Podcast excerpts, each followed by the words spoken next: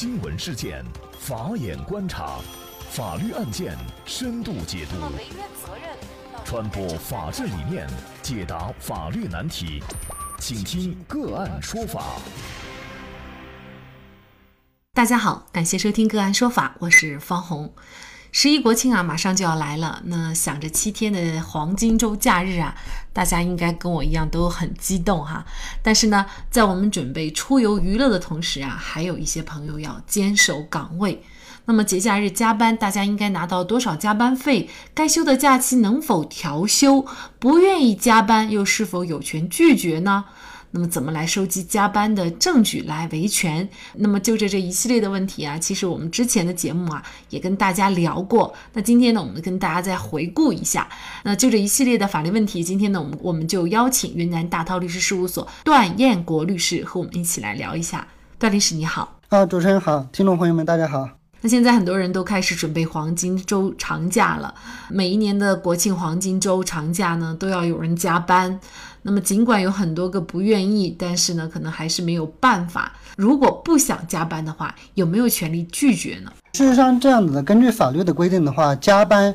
一般情况下是要征得劳动者的同意。那么在用人单位跟劳动者协商一致的情况下，那么劳动者是可以向用用人单位追索一定的劳动报酬的。但是如果劳动者在不同意的情况下，用人单位是不能强迫劳动者进行相应的劳动的。当然了，法律归法律哈，现实归现实，很难在现实生活当中有职工敢跟领导说我不加班。那如果是说加班了，那么加班有没有什么特别的待遇？比如说工资会不会比平常要高一些？嗯，事实上这样子的，根据法律的规定的话，加班一般情况下是要征得劳动者的同意。那么在用人单位跟劳动者协商一致的情况下，那么劳动者是可以向用用人单位追索一定的劳动报酬的。但是如果劳动者在不同意的情况下，用人单位是不能强迫劳动者进行相应的劳动的。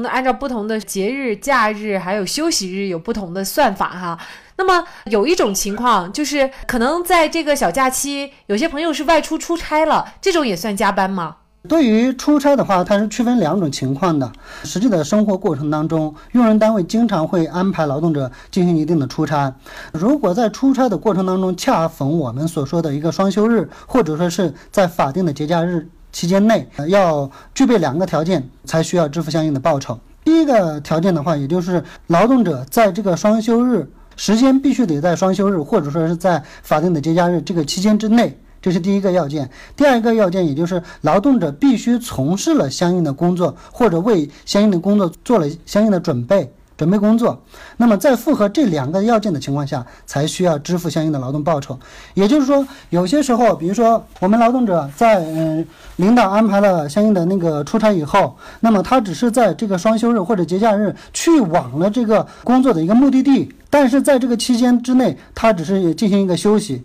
无非就是说，他的休息地点从我们普通的家庭或者说是所熟悉的城市转移到另外一个陌生的城市，或者说即将要准备工作的一个城市而已。那么在这种情况下，用人单位是无需支付相应的报酬的。可能在我们很多人理解，他在路途上也是工作的一部分哈。也就是说，像这种情况还不算是要获得加班费的一种情况。对对对，他事实上并没有从事实际的一个工作啊，是这样的。这个可能跟我们自己平常的理解还有点不一样哈。那还有一种情况，就是因为一到假日了，像一些服务行业啊，比如说像超市、商场啊，还有旅游行业呀，当然了，还有一些比如说门岗的值班这种，他们是到这个假期呢，就是不可能会有休，肯定就是轮着上班。那么像这种情况，他算加班吗？我们国家的法律规定里面，对于值班这个问题，并没有一个明确的法律规定。关于值班的话，一般是在用人单位的一个内部的一个用工的或者自己内部的一个规章制度里面运进行了一个的调整。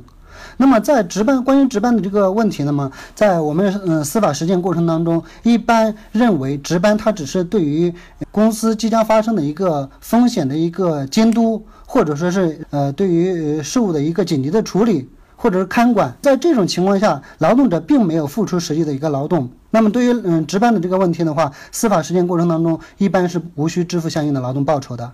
你说的相应劳动报酬，是指加班费，但是工资其实还是应该支付的，对吧？啊，对，基本的工资是要支付的。呃，我们又有一种情况，就是商场里的，还有超市里的，还有一些服务行业的，这样饭店啊这种，他这种就是节假日的上班，这是肯定要上的。那这种是要支付加班费吗？嗯，针对这种情形的话，一般像超市或者说商场的话，它的值班一般是包含在它的工作内容之内的。也就是说，有些呃岗位或者说部门，它因为工作性质的一个特殊的原因，必须得有相应的人员进行不定时或者说不定不。定日的一个工作安排，在这种情况下，那么事实上是按照他的正常的工资报酬来支付的。如果是超过他的工作时长的一个安排，就像我们此前说说过的，劳动者的劳动时间不能超过法律规定的一个每周工作时间超过四十小时。如果超过这个范围之之外的情况下，用人单位仍然是要支付相应的劳动报酬的。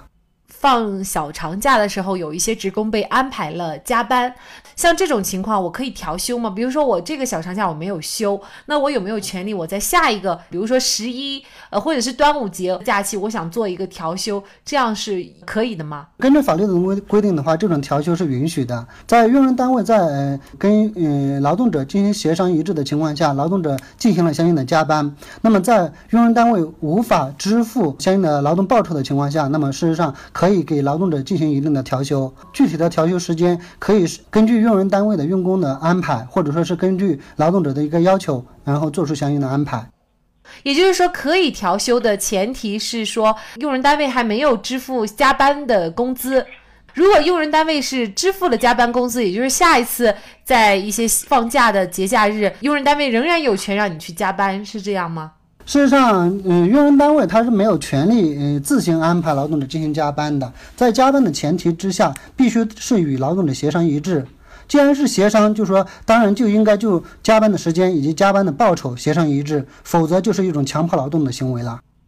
法律上呢是说协商，现实生活当中我们大家都知道，呃，领导一句加班，心里再有多个不愿意也。必须你要去加班，除非是你不想干了哈。哦，据我了解，身边的朋友经常加班，但是是没有加班费的，就是一天超过八小时的工作，这个是非常正常的。但是如果是多支付加班费，这个基本上是没有的。所以很多时候劳动者呢，他也处于很无奈的情况。那如果是他想主张这个加班费，法律会支持吗？他需要收集哪些证据呢？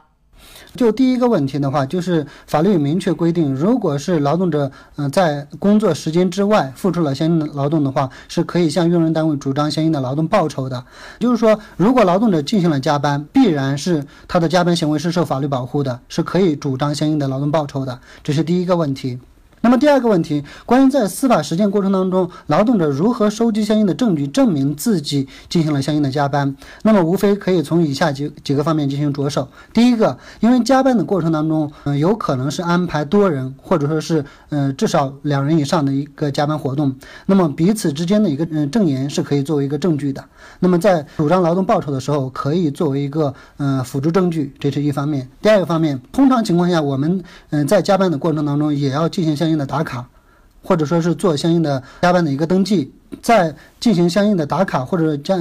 在相应的签到表上签字以后，我们作为劳动者可以把这份东西给他拍下来。拍照留作一个证据。第三种方式的话，有些情况下，用人单位的在进大门的过程当中，它有一个呃时钟，也就是我们的表。我们在进工作场所的时候，可以把这个表的时间给它拍下来，在离开的时候，同样再拍一下这个时间，证明在这个期间之内，我们是在这个工作场所之内进行一个加班活动的。那么其他的话，比如说，如果是在进行一个电脑操作的情况下，收发邮件，包括我们在电脑的一个截截屏。等等都可以作为我们加班的一个活动的一个证据的。其实好多时候，大家索要加班费，通常情况下都是等到要辞职的时候。如果是还在正常的劳动合同关系当中，这种索要加班费，你要是真跟单位去打官司，这种在实践当中应该情况不算多，是吧？或者说情况很少见。嗯，对，因为呃，以如果是在那个双方还建建立了劳动关系的过程当中，作为劳动者的话，他属于一个弱势群体，他是嗯不太敢或者说是直接向用人单位主张一个劳动报酬的。那么也就是说，在此过程当中，他也没有一个勇气或者说是没有一个底气向相应的劳动部门进行举报，因为一旦举报的话，很有可能涉及到双方的劳动关系进行终止，他没有办法继续工作下去了。那么在嗯，我们国家的劳动法包括相应的法律有明确的规定，呃，双方的劳动关系存续期间，那么这个追索劳动报酬是不受仲裁时效的一个限制的。也就是说，根据法律的规定，劳动者要向用人单位主张一定的赔偿或者主张一定的追索劳动报酬的情况下，必须是在自自己知道或者应当知道之日起一年之内，要向相关部门提起一个诉讼或者仲裁。关于劳动报酬的话，它又特比较特殊。那么在劳动关系存续期间的话，它是不受这个时间限制的。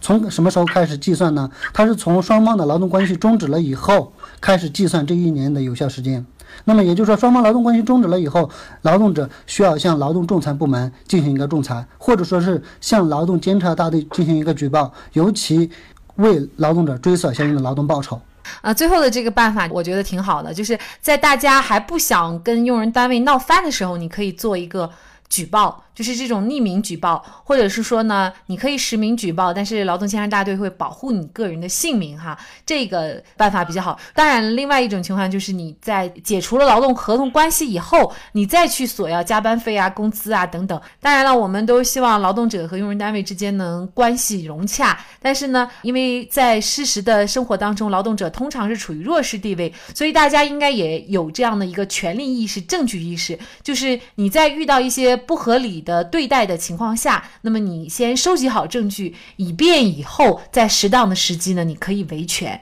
好，再一次感谢段彦国律师。案件的更多深度解读和嘉宾的详细资料，欢迎大家关注我们“个案说法”的微信公众号，在公众号里搜索“个案说法”就可以找到我们。